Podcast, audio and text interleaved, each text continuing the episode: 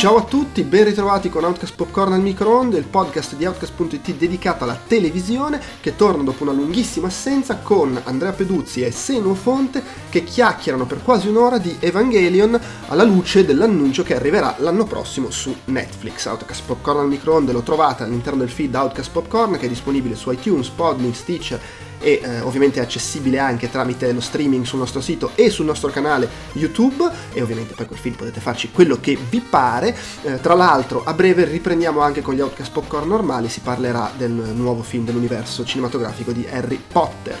Uh, vi ricordo che su outcast.it trovate tutto il resto della nostra produzione audio e video per iscritto. Inizia oggi la cover story dedicata alla prima PlayStation. Uh, se volete contattarci potete farlo con l'email podcast.outcast.it col modulo dei contatti sul sito e tramite i social network. Siamo Outcast Live su Instagram, Facebook e Twitter. Infine ricordatevi di condividere quello che facciamo, votarci, recensirci su iTunes se volete darci una mano, se volete anche darci un supporto economico potete farlo con gli acquisti su Amazon Italia, Amazon UK e Tostadora, con l'acquisto delle magliette e con le donazioni su Patreon e su PayPal tramite i link che trovate sul nostro sito. È tutto, vi lascio al podcast su Evangelion.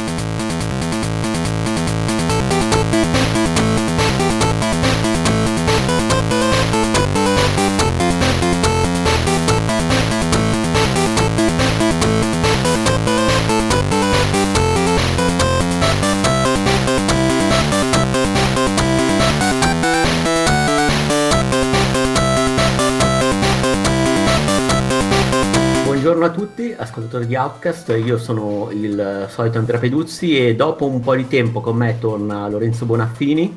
Ciao a tutti, ciao Andrea, è sempre un piacere essere qua con te a parlare di anime. Grazie, sì, infatti parliamo di anime, questo è un episodio uh, di popcorn al microonde, eh, parliamo di un anime non recentissimo, però diciamo ne parliamo perché recentemente eh, è stato annunciato diciamo, un arrivo su Netflix, mi riferisco a Neon Genesis Evangelion eh, che dovrebbe arrivare su Netflix integrale, tra l'altro con anche i film eh, per la prossima primavera, l'annuncio è stato di qualche giorno fa, ho pensato vabbè insomma tutto sommato se non ricordo male su Atlas non se ne è mai parlato, che mi sembra, e visto che comunque è un anime a cui sono veramente molto molto legato, penso che possiamo magari anche farci due chiacchiere, eh. giusto più che altro per celebrarlo, per vedere anche un po' che cosa ha significato per l'animazione, per quelli della mia generazione, per quella generazione di ehm, Lorenzo che è un po' più giovane, quindi comunque è stato comunque un anime seminale, come direbbe Bittanti. Sì, esatto, mi sembra un ottimo termine bittante, un ottimo bittantesco termine e vabbè, ci sta doveroso direi proprio parlarne a seguito di questa news. Lo dicevamo proprio tra l'altro adesso, prima di iniziare la, la registrazione, di quanto comunque abbia significato tanto per forse addirittura due generazioni di... Anche, io parlo anche proprio dell'Italia, perché secondo me proprio in Italia ha avuto un'importanza abbastanza eh, marcata su, sul, mondo, sul mondo degli anime, sulla percezione degli anime anche. Sì, beh, sì, assolutamente. Dunque, vabbè, brevemente, a parte non penso che Neon Genesis Evangelion abbia bisogno di presentazioni, comunque serie di Reaki Anno, eh, nel, lanciata nel 1995, andata in onda originariamente su TV Tokyo dal 4 ottobre 1995 al 27 marzo 96. Eh, dopodiché eh, sono stati fatti, diciamo, dopo la chiusura, perché praticamente la serie è noto a un doppio finale, nel senso che la serie si, eh, originale si concludeva con eh, degli episodi, diciamo così, esistenzialisti, realizzati in animazione sperimentale a basso budget, perché c'erano proprio stati problemi di produzione. Poi in seguito invece idea che hanno lo studio Gainax hanno ripreso in mano praticamente la, la faccenda hanno rigirato praticamente degli episodi di chiusura alternativi uh, di End of Evangelion uh, dove hanno sostanzialmente sviluppato il finale della storia in maniera, tra virgolette, convenzionale, ammesso che si possa utilizzare il termine convenzionale per qualcosa di così complesso, sfaccettato e eh, sopra le righe. Eh, io ho iniziato a vederlo, Evangelion, eh, lo ricordo bene, su NTV, ma prima ancora eh, io ero un fan di Il mistero della pietra azzurra, che guardavo invece da ragazzino, sempre di Liaki Anno e sempre con dei temi biblici simili a quelli di Evangelion. Ricordo che infatti quando poi mi ero avvicinato a Evangelion, io non sapevo all'epoca, perché comunque internet era una risorsa eh, diciamo meno preponderante di adesso. Comunque io non sapevo che ci fosse sempre di mezzo lo stesso autore, però avevo un po' riconosciuto quelle tematiche, poi sono tematiche mitologiche legate appunto all'ebraismo, alla Cabala, alla Bibbia, che in qualche modo diciamo già comparivano e mi affascinavano nel mistero della pietra azzurra, ma che con Evangelion sono proprio letteralmente esplose.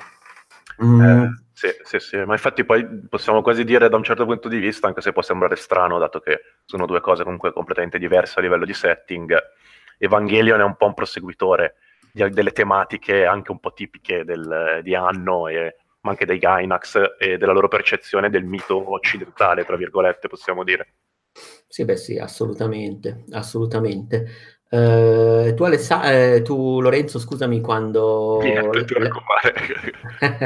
no, mi confondevo perché uh, stavo facendo ieri con Dire un altro podcast. Eh, dicevo, tu quando, quando l'hai visto la prima volta? Ma anch'io sono in TV, eh, vabbè sono un po' più giovane di te, quindi cioè, chiaramente ho, ho iniziato un, dopo proprio lì per motivi anagrafici, però sì, io me lo ricordo proprio, siamo in TV, te lo dicevo prima, ehm, cioè, fa parte un po' di quel, di quel gruppo di, di, anime che nel 2000, proprio nel 2000 se non sbaglio, è uscito in Italia, credo.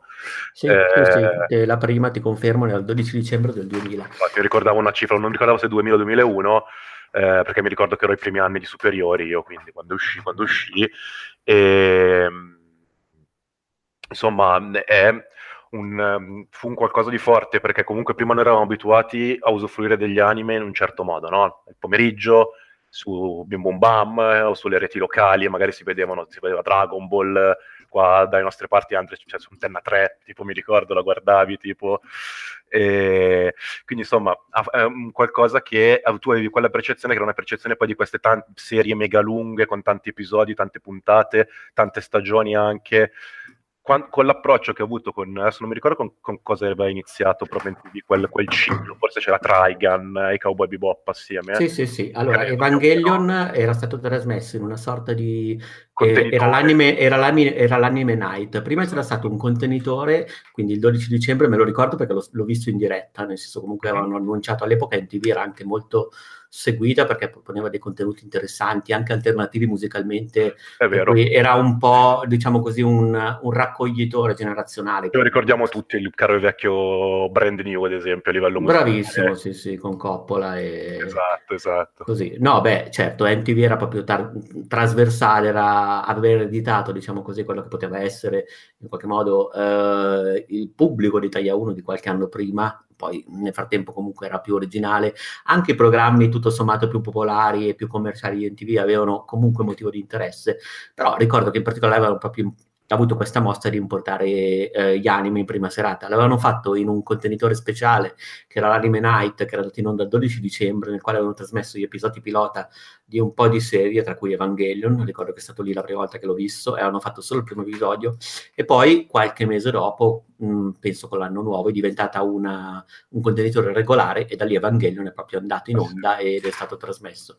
Sì. Uh, io l'ho visto, tra l'altro in realtà io ero un po' più abituato agli anime perché essendo forse un po' più anziano, diciamo, bazzicavo, non so, tra l'altro siamo tutti e due di Como, tu frequentavi il Crazy Comics. Sì, sì, beh certo, eh, vabbè, come a livello di fumetterie, quella e quella in, in centro, mi ricordo. Sì, sì. Era esatto. chiuso recentemente. Che ha chiuso recentemente, esatto, esatto, è vero. Beh, al Crazy Comics era un negozio che era arrivato, diciamo, nella nostra città, ma come in tante città erano arrivati i negozi di animazione, per cui io lì magari mi procuravo già le prime VHS che uscivano, ricordo uscì Tora, uh, ad esempio, e Orange Road, perché ero un appassionato. E Evangelion comunque, però, in generale era arrivato in televisione in prima serata ed era un, una specie di piccolo evento.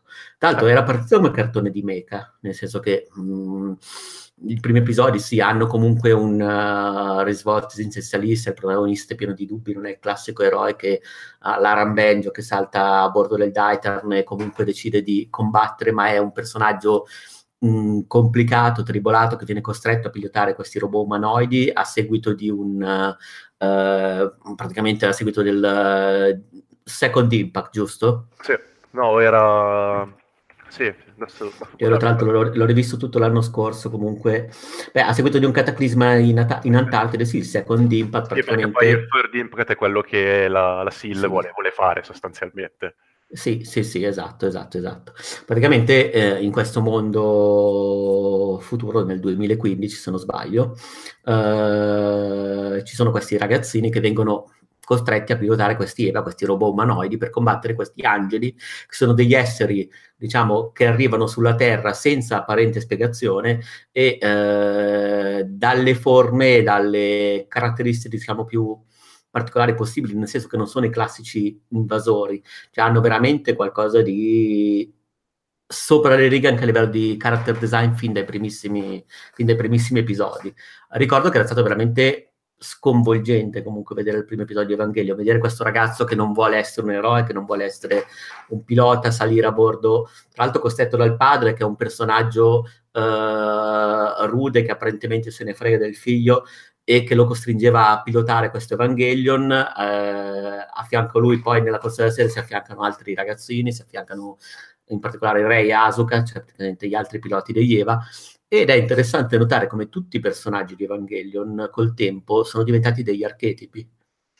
Cioè, mh, mm, la Gainax ha continuato a fare anime anche simili ad Evangelion, però ci sono stati anche molti altri anime che da Evangelion, diciamo, sono partiti per mh, in qualche modo cercare di replicarne il successo. Ad esempio, io ricordo Eureka 7, non so se ti è capitato di vederlo. Sì, certo, un po', okay. un po meno diciamo facilmente trovabile, però... Sì, sì, sì. Cioè, un po' più sfuggente, ecco, però sì, effettivamente eh, è buona, un buon paragone, perché anche a livello, magari a livello di disegni un po' meno, però a livello proprio anche di, di alcune cose lo ricorda infatti.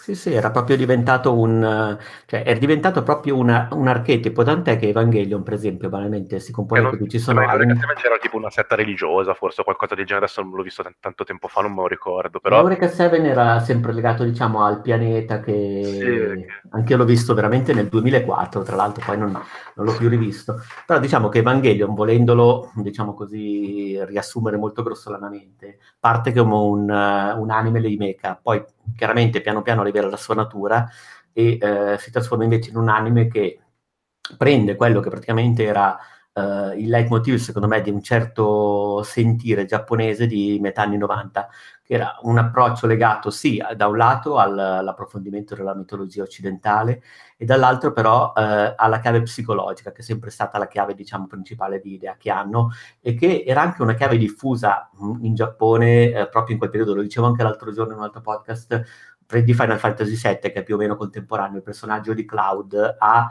eh, una vicenda e una costruzione della, della, personalità che è molto simile a quella di Shinji, il protagonista di Evangelion.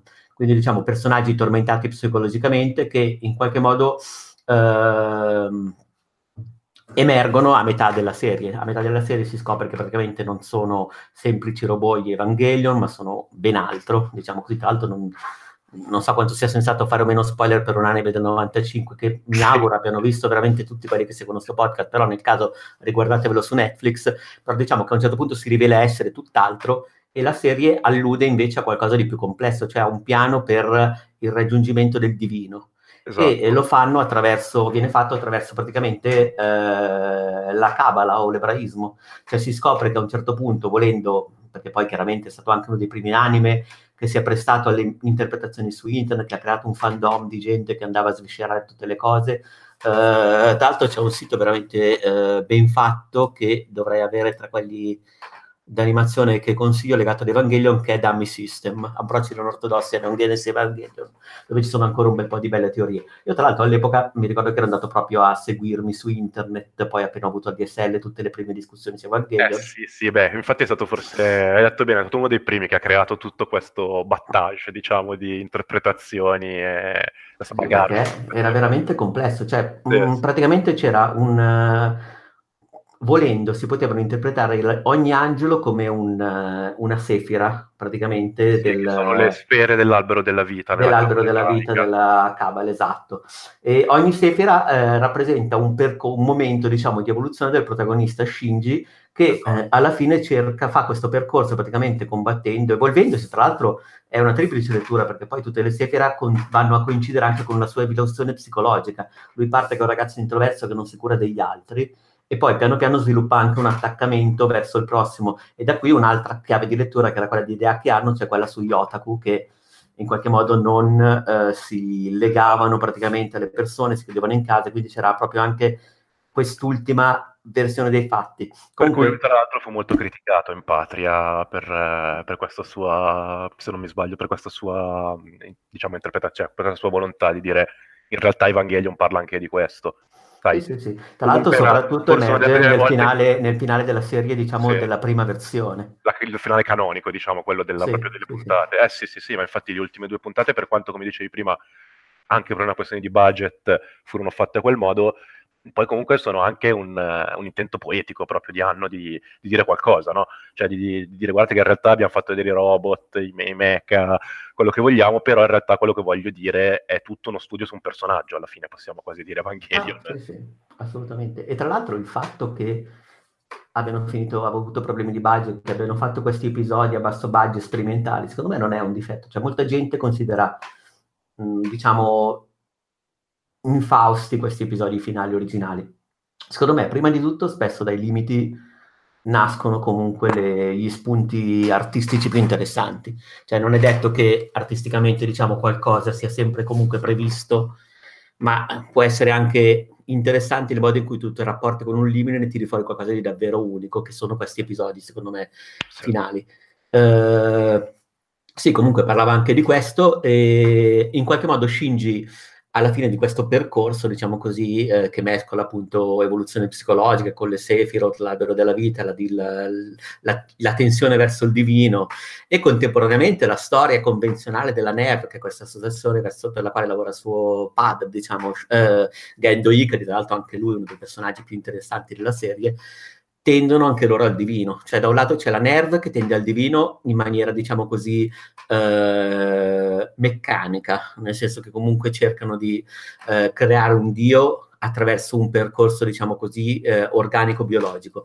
Dall'altro c'è Shinji, che raggiunge invece lo stato divino attraverso un'evoluzione interiore, quindi percorrendo angelo dopo angelo tutte le Sephirat, e infine praticamente... Mm, come si dice, la tensione al divino è sempre determinata da uno spunto, cioè di eh, riformulare la realtà. Quindi Gendo in realtà egoisticamente vuole ricostruire la realtà attraverso questa organizzazione, attraverso tutto questo eh, misterioso piano, diciamo, del perfezionamento dell'uomo, che era poi quello anche della, della Sele, per poter ricreare un presente in cui c'è la moglie eh, defunto. Almeno questa è la mia esatto. personale interpretazione che ho sempre dato. No, beh, è vero, è vero. Eh, sono completamente d'accordo con te, infatti mi è, sem- mi è, sempre piaciuta questa lettura del personaggio di Gendo, anche perché è molto facile magari a una lettura superficiale vederlo quasi come un personaggio negativo, no?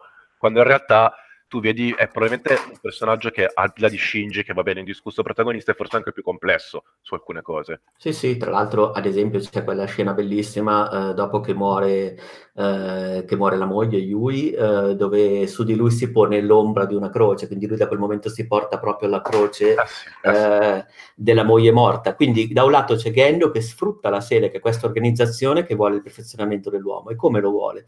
Dunque la serie lo vuole ehm, sostanzialmente eh, riunendo praticamente tutte le persone in un unico individuo, quindi l'individualità viene superata e la razza umana per evolvere deve diventare un unicum. Tra l'altro, attenzione, questa cosa la ritroviamo vabbè, in molta eh, mitologia occidentale e anche in molta mitologia giapponese. È anche alla base, diciamo, di alcune teorie sull'evoluzione, eh, ovviamente, diciamo, dietrologie sull'evoluzione, ma da lì è poi arrivata anche moltissime anche opere d'animazione, cioè nel senso anche recentemente ho visto eh, l'opera, eh, caspita, non mi viene il nome, quella dei ragazzini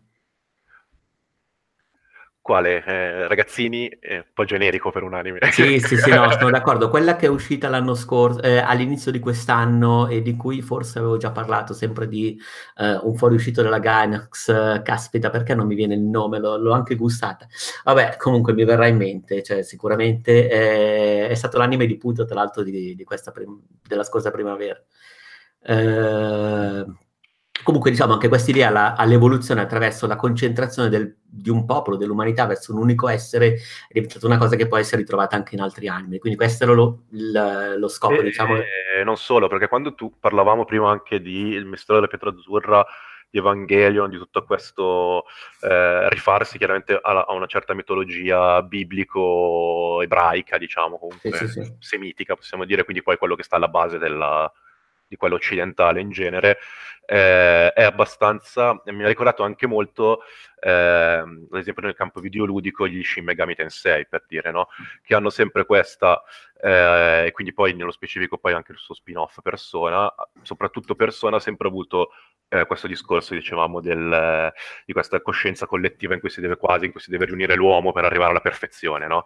È una cosa un po' che soggiace un po' a tutte le, a tutti, a tutti persona, ma in generale c'è un po' in questi Shin Megami Tensei questo rapporto col divino particolare e, e fatto so, con questa fascinazione di una sorta di mitologia che anche se occidentale, poi alla fine diventa quasi una sorta di mitologia, di mitopoietica globale, capito? Diciamo, no? Certo, sì. ecco, la serie che, che, di cui parlavo prima era Darling in the Franks, dove proprio ah, alla okay, fine, anche in questo caso, ci sono gli avversari, diciamo, eh. di questi ragazzini che vogliono evolvere la razza umana artificialmente, fondendoli in, un unico, in un'unica coscienza. Quindi in realtà è proprio un tema eh, chiave, diciamo così, della, della narrazione asiatica degli ultimi, penso, vent'anni, che secondo me è partita o comunque diciamo ha trovato la sua espressione più efficace e primordiale in Neon Genesis Evangelion. Quindi, cioè, questo è l'obiettivo della serie. Dall'altro c'era quello di Gendo che era più egoistico, cioè lui non voleva nessuna evoluzione per l'umanità, lui voleva in qualche modo e lo fa mescolando diciamo, elementi rituali con un vero e proprio rituale, diciamo così, un tentativo di rituale, quindi mescolando Adam, Lilith, adesso non ricordo esattamente tutte le variabili in ballo, però diciamo utilizzando il suo corpo come strumento di evoluzione verso il divino per riformulare la realtà, Shinji lo fa inconsciamente, cioè Shinji in realtà non si capisce fino a quanto eh, sia manipolato da Gendo in questa tensione al divino o fino a quando invece sia una sua esperienza, però Shinji riformula la realtà.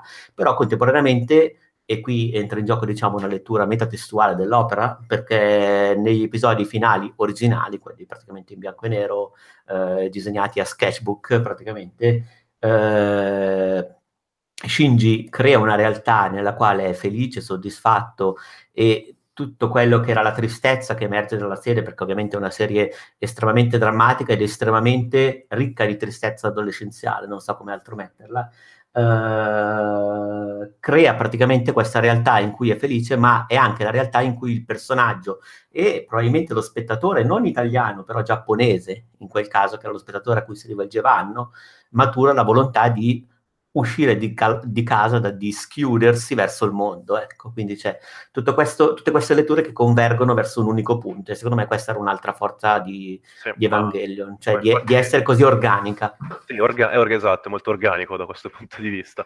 È un'opera organica proprio. E alla fine lo dicevamo prima, basta dire una parola seminale perché poi per concludere il discorso che facevamo prima, se ha avuto questa importanza anche fuori dal Giappone, eh, seppur in ritardo, penso a noi che è arrivato comunque tre anni dopo, è perché comunque è un'onda lunga di quello che è successo dal 97 in poi in Giappone, dove Evangelion, eh, adesso magari esageriamo perché sia io che te siamo abbastanza fanboy, però ah, avrete cambiato le cose, come dicevi tu prima, i personaggi hanno creato degli archetipi tuttora utilizzati, il disegno ha influenzato, Ora, secondo me, siamo in una situazione una, un po' diversa, insomma, sono cambiate un po' di cose, questa onda lunga è un po' finita. E, ad esempio, un'altra cosa che penso sempre è come sia stato uno dei primi anime, secondo me, a slegarsi bene da, dalla dipendenza dai manga, no? Cioè, ehm, sempre di solito a livello di soggetti, soprattutto si andava, si andava a puntare lì, no? E, quindi, insomma, tu andavi a puntare lì e e facevi qualcosa che derivava comunque da un soggetto di un manga.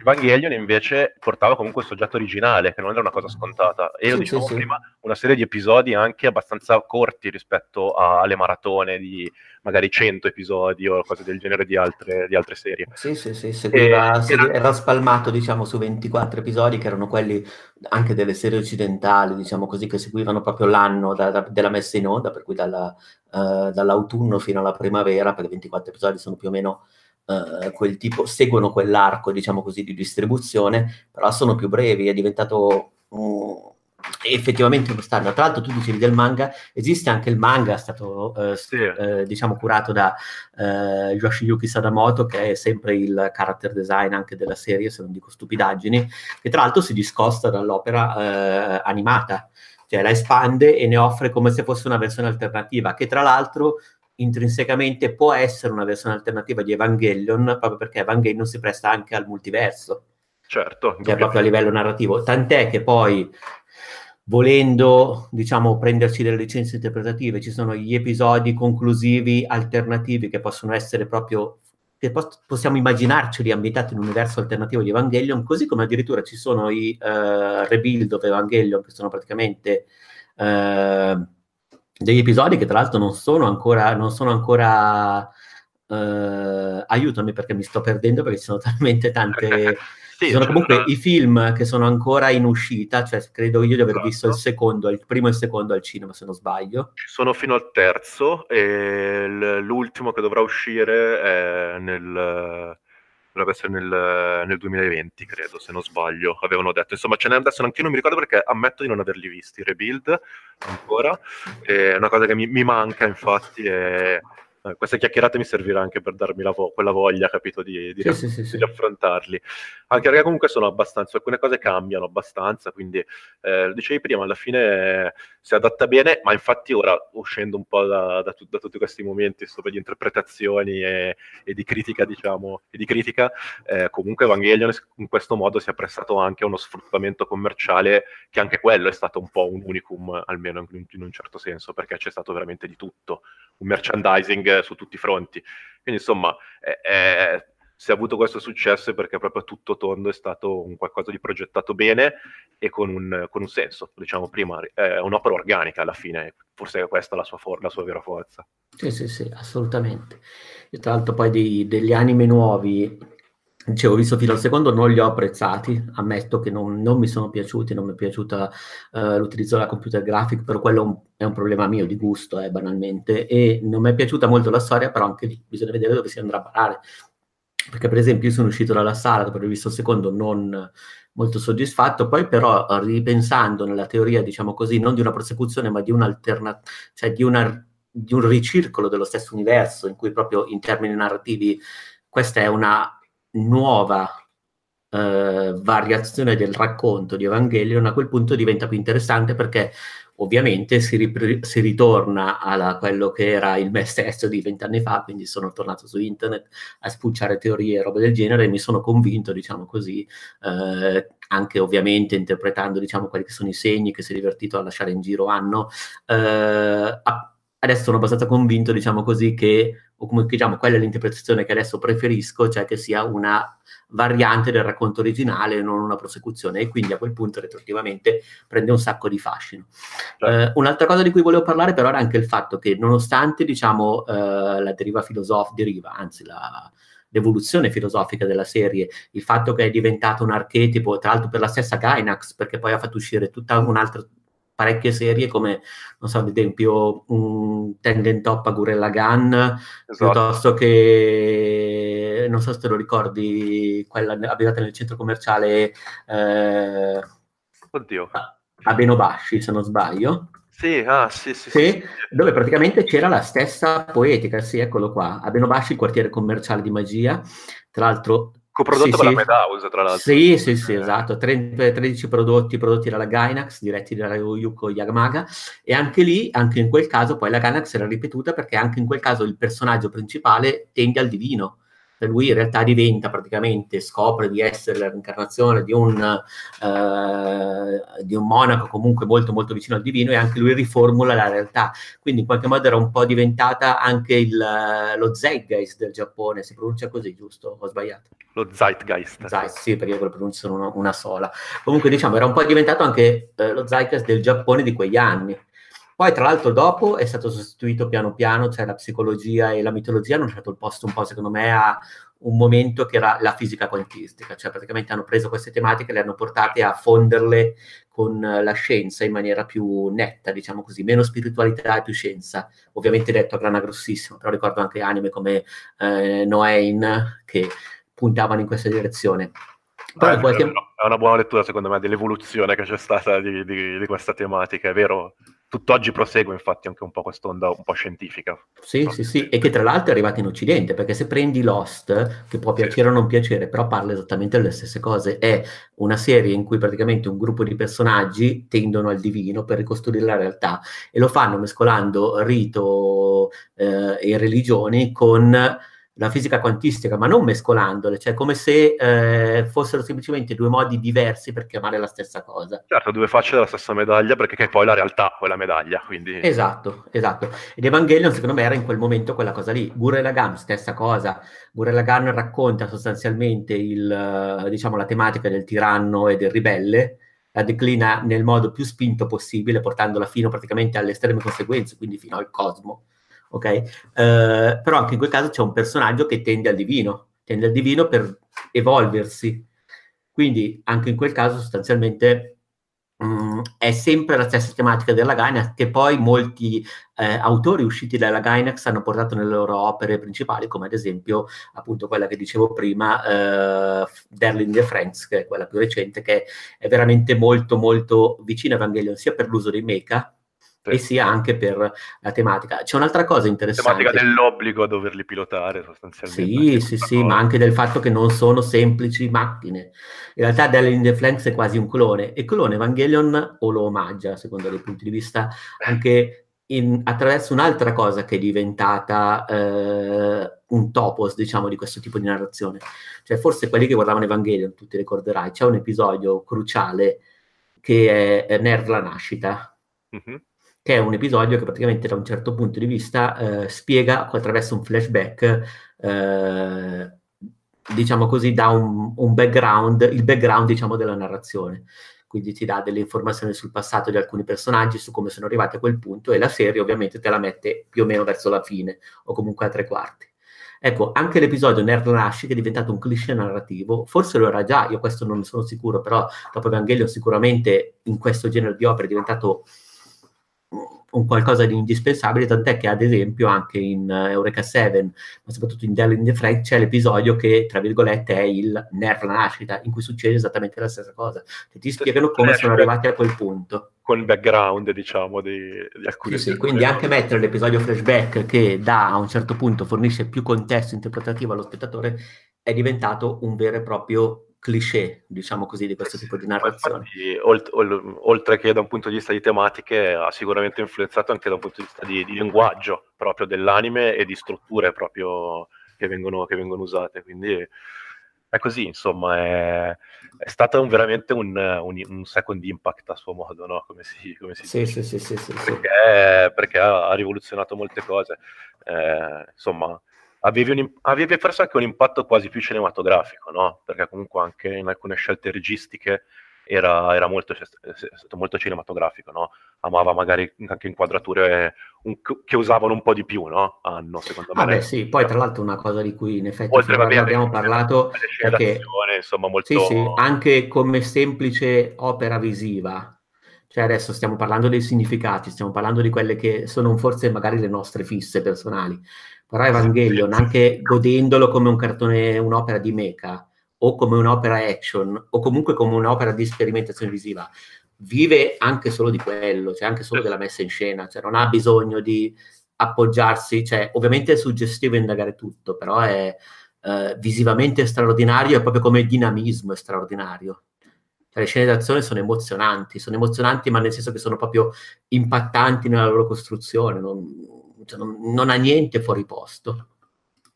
Sì, sì, no, poi appunto anche l'estetica, appunto, se uno vuole guardarlo anche solo per l'estetica è comunque molto fascinosa. Penso a tutto quel astrattismo degli angeli alla fine, quasi, no? che sono queste essenze cioè, strane comunque, no? con queste forme particolari molto, so come dirti, capito? Ma, cioè, sono disturbanti a loro modo, ma perché sono proprio eh, così, così astratte che diventano quasi incomprensibili.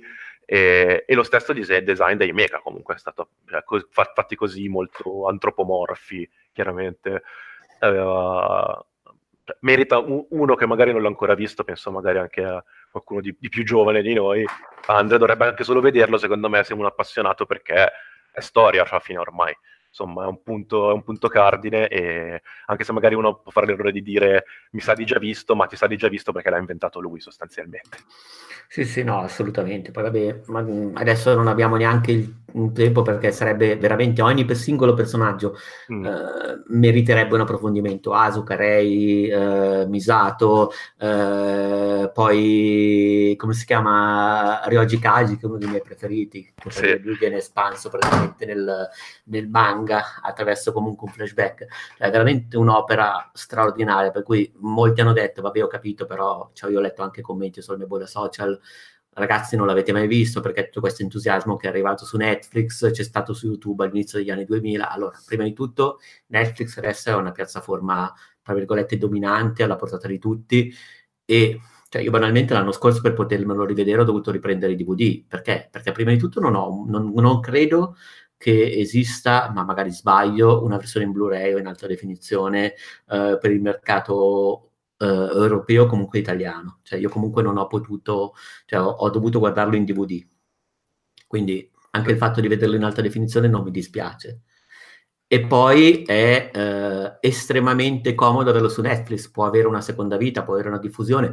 Addirittura magari il fatto che finisca su Netflix serve anche a fornire a danno delle risorse, dei fondi, però qui ovviamente io non sono un esperto di mercato, quindi sto facendo le speculazioni per poter portare a termine diciamo, il suo progetto dei film e magari fare altro. Uh, e poi effettivamente davvero è anche l'occasione per tutti di rivederlo. Eh sì, cioè, tra l'altro, non so, anche un'altra serie che ho visto di recente, Kill la Kill, sempre Gainax, se non sbaglio, stessa tematica. Cioè, evoluzione e pianeta, evoluzione attraverso la fusione del genere umano in un'unica entità. Non l'ho, sono ancora riuscito a finirlo di vedere, ma mi ricordo che me, la, me l'avevi consigliato, infatti sì, avevo, sì, sì. avevo, affrontato e mi era piaciuto molto perché era, era, molto classico in alcune cose, però riusciva a essere molto interessante. Era ma classico perché hai visto Evangelion, cioè, sì, sì. Sarebbe, e sono tutte declinazioni della poetica di Evangelion che ci sono esatto. state negli ambiti più diversi. Esatto, esatto, perché alla fine il concetto, il concetto che sta alla base è sempre quello, come dicevamo prima, è... quindi insomma l'appello che facciamo è quello guardatevelo, anche se avete già visto, ci sta comunque riguardarselo. Sì, ma io sono contento che sia adesso su una piattaforma così diffusa perché lo può vedere più gente possibile. Cioè, io sono proprio contento di... Cioè, non, insomma, è, non è vero che è una falsa notizia, è una notizia prima perché comunque non era una cosa così tra virgolette, reperibile in quelle che sono, diciamo, le meccaniche di streaming, legali esatto, ovviamente. Esatto, vabbè, ovvio, poi uno può andare solo illegale, vabbè, però se, se uno vuole tenersi al legale, ovviamente eh, aveva molte più difficoltà, tanto che tanto ormai ora fra Crunchyroll e tutto è molto, tutto molto tranqu- easy, diciamo, come, come, utilizzo rispetto a anni fa, però, però chiaramente... Eh, non c'era niente come dicevi prima, infatti non, non, non, l'ho mai controllato, ma effettivamente non ho mai sentito di grosse versioni a livello di Blu-ray o che... Ma io so che ne volevo comprare uno l'anno scorso e avevo avuto difficoltà, quindi adesso io credo di non, non ci sia disponibile sul mercato italiano, però ripeto, poi magari adesso arriva l'espertone vero e no, certo. ti fa le pulci, cioè io sono un appassionato, diciamo, ma più mi sono appassionato alla mitologia, non sono poi stato dietro a tante... tante vabbè. Tra l'altro... Mh, mm, non so come dire, da allora mi sono anche proprio messo, diciamo, a leggere libri sulla Cabala così ed è tutto partito dall'interpretazione di Evangelion.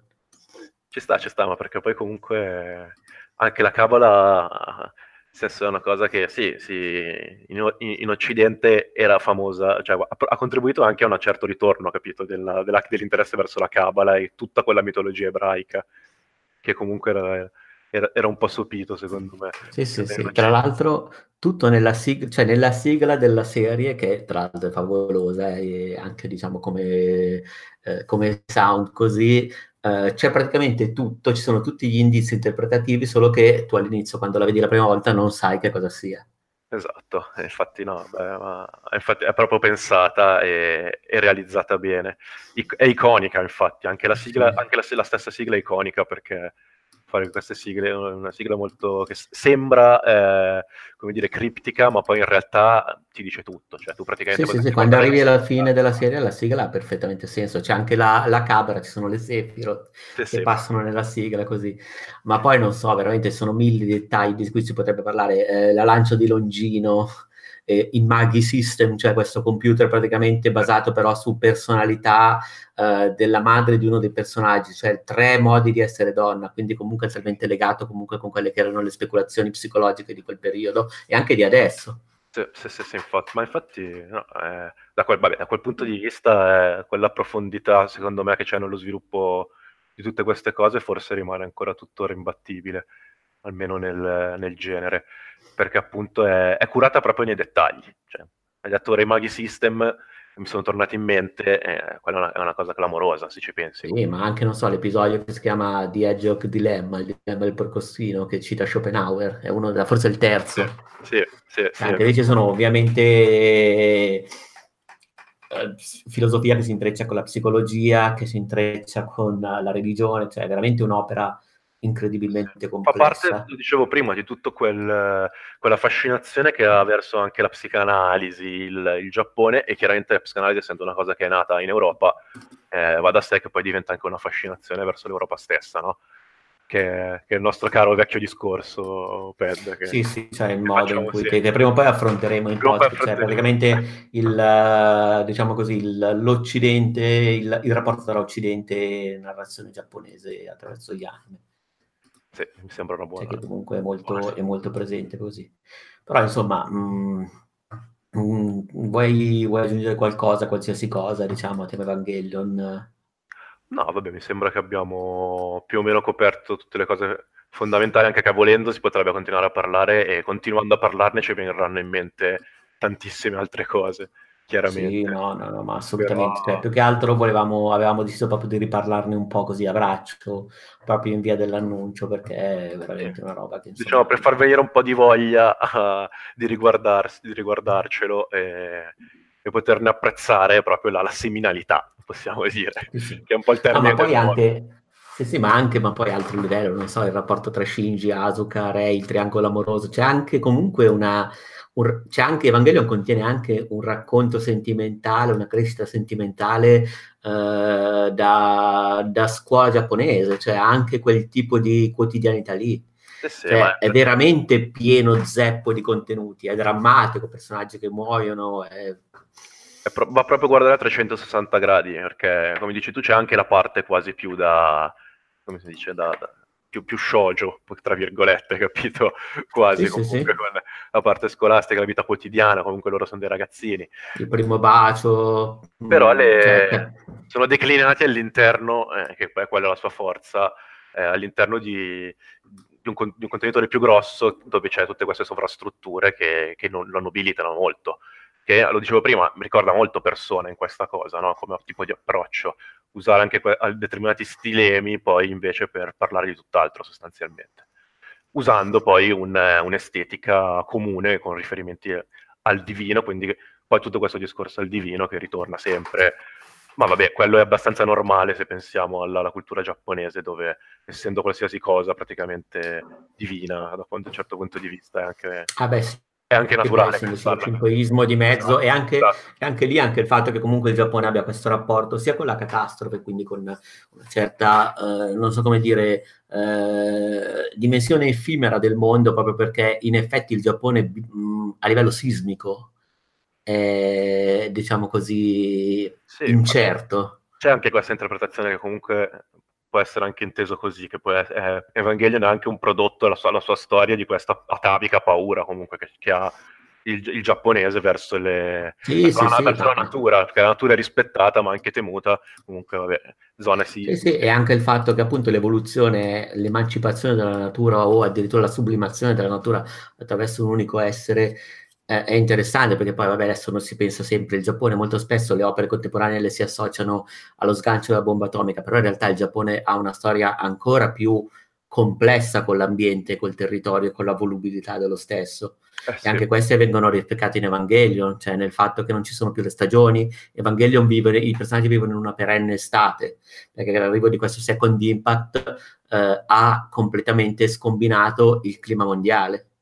Eh sì è vero, è vero. Quindi loro sono ancora più... Cioè, Una cosa che siamo dimenticati quest... di dire, ma è, è, è, importante in realtà, è molto figa come, come scelta proprio perché non so, è un po' capito, mi viene in mente proprio l'opposto totale della notte perenne di un Blade Runner, capito? Da un certo punto di vista, anche lì, da, da tutti i punti di vista, da un punto di vista sì, estetico. Sì, ma infatti e... in Evangelion c'è l'episodio di Nerva Nascita che mi ha dato prima del Second Impact, dove uh, un personaggio, il dottor Fuyuzuki, anche lui uno dei, dei personaggi più interessanti, uh, introduce, diciamo, l'episodio dicendo in quel periodo in cui c'erano ancora le stagioni e c'è una passeggiata in autunno e sì. tu ti ritrovi in questi episodi in cui c'è l'autunno, in cui c'è, diciamo così, ci sono alternanze stagioni e quasi ti eri dimenticato che per tutta la serie in realtà è sempre estate e sempre perennemente state ci sono sempre le cicale. È vero, è vero, infatti che, che fanno eh, anche, anche, le cicale stesse comunque, che, che sono, sono, abbastanza, eh, come dire, cariche di significato comunque nella, sì, sì, sì, e poi è interessante che è estate, cioè non hanno scelto di fermare il racconto su un inverno su un autunno, ma l'hanno scelto sull'estate che è sostanzialmente la stagione in cui la natura ha quasi il sopravvento, i suoni della natura hanno sopravvento su quelli umani, ma sì. contemporaneamente l'uomo è fermo, perché l'estate comunque è esatto. tutto un po' più statico. Infatti Evangelion è statico, tra un angelo e l'altro non succede niente in termini, diciamo così, dinamici. dinamici. È vero, infatti anche questa sua... Anche il, ri... infatti il, ri ma alcuni guardandolo, parlando con amici, insomma, alcuni mi dicono sempre, eh, però se lo riguardi ora al ritmo di Evangelion è poco sostenibile, però secondo me cioè, bisogna, bisogna, bisogna, un po' interiorizzarlo, nel senso è, è, quello che hai detto tu adesso. Eh, questo ritmo è fatto apposta così, per, deve essere immobile e lento, perché è quello che vuole, che vuole trasmettere, no? Comunque, eh, per tanti motivi che abbiamo, abbiamo, abbiamo fin qua elencato e, e commentato. Quindi, insomma, deve, deve, portare avanti questa cosa. Quindi non, un, non c'è un problema di ritmo in realtà, eh, perché poi ci sono comunque gli, quando arrivano gli angeli invece parte anche eh, una certa dinamicità. Eh, e anche a livello di, di, animazione, eh, vabbè, cioè, siamo, diciamo, siamo, di fronte a delle, delle, cosine fatte proprio per bene, insomma, eh, che tutt'oggi a riguardarle, secondo me, hanno, hanno la loro forza e il loro, il loro fascino. Ah beh sì, assolutamente. Io ricordo che quando l'avevo consigliato in seconda battuta ad amici, eh, ad esempio c'erano, aveva diviso perché c'era chi magari preferiva la parte mecha iniziale e si non gradiva invece diciamo le divagazioni che poi si vengono introdotte dalla, più o meno verso la metà anche se poi, vabbè, sono sottese fin dall'inizio perché poi ci sono già episodi, cioè banalmente nel primo episodio si conclude con uno scontro e nel secondo non succede niente, c'è Shinji che non cerca di ricordare cosa è successo. Esatto, eh, quindi... cioè, non... esattamente. Sì, sì. Tra l'altro io invito anche a vedere di, di anno recentemente è uscito uh, Godzilla. È vero. Che secondo me ha molto in comune con Evangelion, cioè non ne ripercorre, diciamo, lo lo spirito, diciamo, biblico, però anche in quel caso c'è un cataclisma, un evento particolare, ma in quel caso Hanno lo sceglie di raccontarne, cioè di usarlo per raccontare uh, uh, le disfunzioni della, della politica giapponese. Cioè, non so se ti è capitato di vederlo. No, no, no, però a me... Ecco, recupero dovrebbe hai, essere... Hai dato una bella dritta anche a me, eh, perché se Dovrebbe ricordo... essere su Amazon Prime, l'ha diretto lui, e in questo caso c'è l'arrivo di, di Godzilla, tra l'altro eh, quasi mostrato in maniera lo fai, non è il Godzilla che nel frattempo è stato ripreso dall'Occidente e ingigantito, è un Godzilla che è molto vicino agli originali della Toho, eh, e lui utilizza Godzilla per raccontare la rigidità della burocrazia giapponese di fronte a una cosa del genere. Certo. È interessante perché poi in Giappone ci sono stati, vabbè, recentemente, più o meno recentemente, c'è stato, ormai sono passati più di dieci anni, dieci anni quasi da Fukushima. Eh sì. Però comunque diciamo, c'è, Anno fa sempre così, utilizza qualcosa di dirompente e poi lo, lo, riflette su quello che vuole raccontare in quel momento. Probabilmente a metà degli anni 90 aveva un'età, aveva una personalità e un momento particolare, ha voluto raccontare l'isolamento dei ragazzi giapponesi e, eh, diciamo così, eh, parlo in termini sociali perché poi c'è tutto quello che abbiamo detto finora, riferimenti certo. cristiani, certo. esoterici, così, e invece con Godzilla adesso ha voluto raccontare... Eh, sì, ma perché un... infatti eh, Anno alla fine è, è, quello che si può definire un vero autore, senso la, la forza di Evangelion è anche che ha un tocco autoriale. Quando parlavo di Evangelion un po' cinematografico, dicevo anche quello. Insomma, si vede che è un qualcosa fatto e pensato da un autore, che, ha, che aveva qualcosa da dire, no? Proprio. E l'urgenza di dirlo anche probabilmente, e ha usato il suo linguaggio, che era quello degli anime. Sì, sì, sì, assolutamente, assolutamente. Insomma, vabbè, consigliatissimo, guardatelo appena arriva su Netflix, se volete guardatelo anche prima, però diciamo il fatto che sia su Netflix è comodissimo e recuperatevi anche il mistero della pietra azzurra se vi capita, che quello dovrebbe essere su YouTube, pare sul canale della Yamato, adesso non vorrei dire una stupidata, però comunque si trova molto molto facilmente ed è un ottimo antipasto ad Evangelio, poi antipasto contestualmente parlando perché è un'opera lunga, strutturata e complessissima anche quella, mi ricordo che mi aveva veramente colpito all'uscita, ma t- lì avrò avuto io 10-12 anni, ma ci andavo matto proprio. Sì, sì, no, beh, ha sicuramente anche quello un grande fascino, dei bellissimi personaggi anche lì, quindi insomma, sicuramente può essere una buona doppietta per recuperare eh, il, l'anno di, degli anni 90, insomma, sì, fine sì, anni 80 sì. inizio, e inizio anni 90, che, eh, che, è un po' l'anno che abbiamo descritto.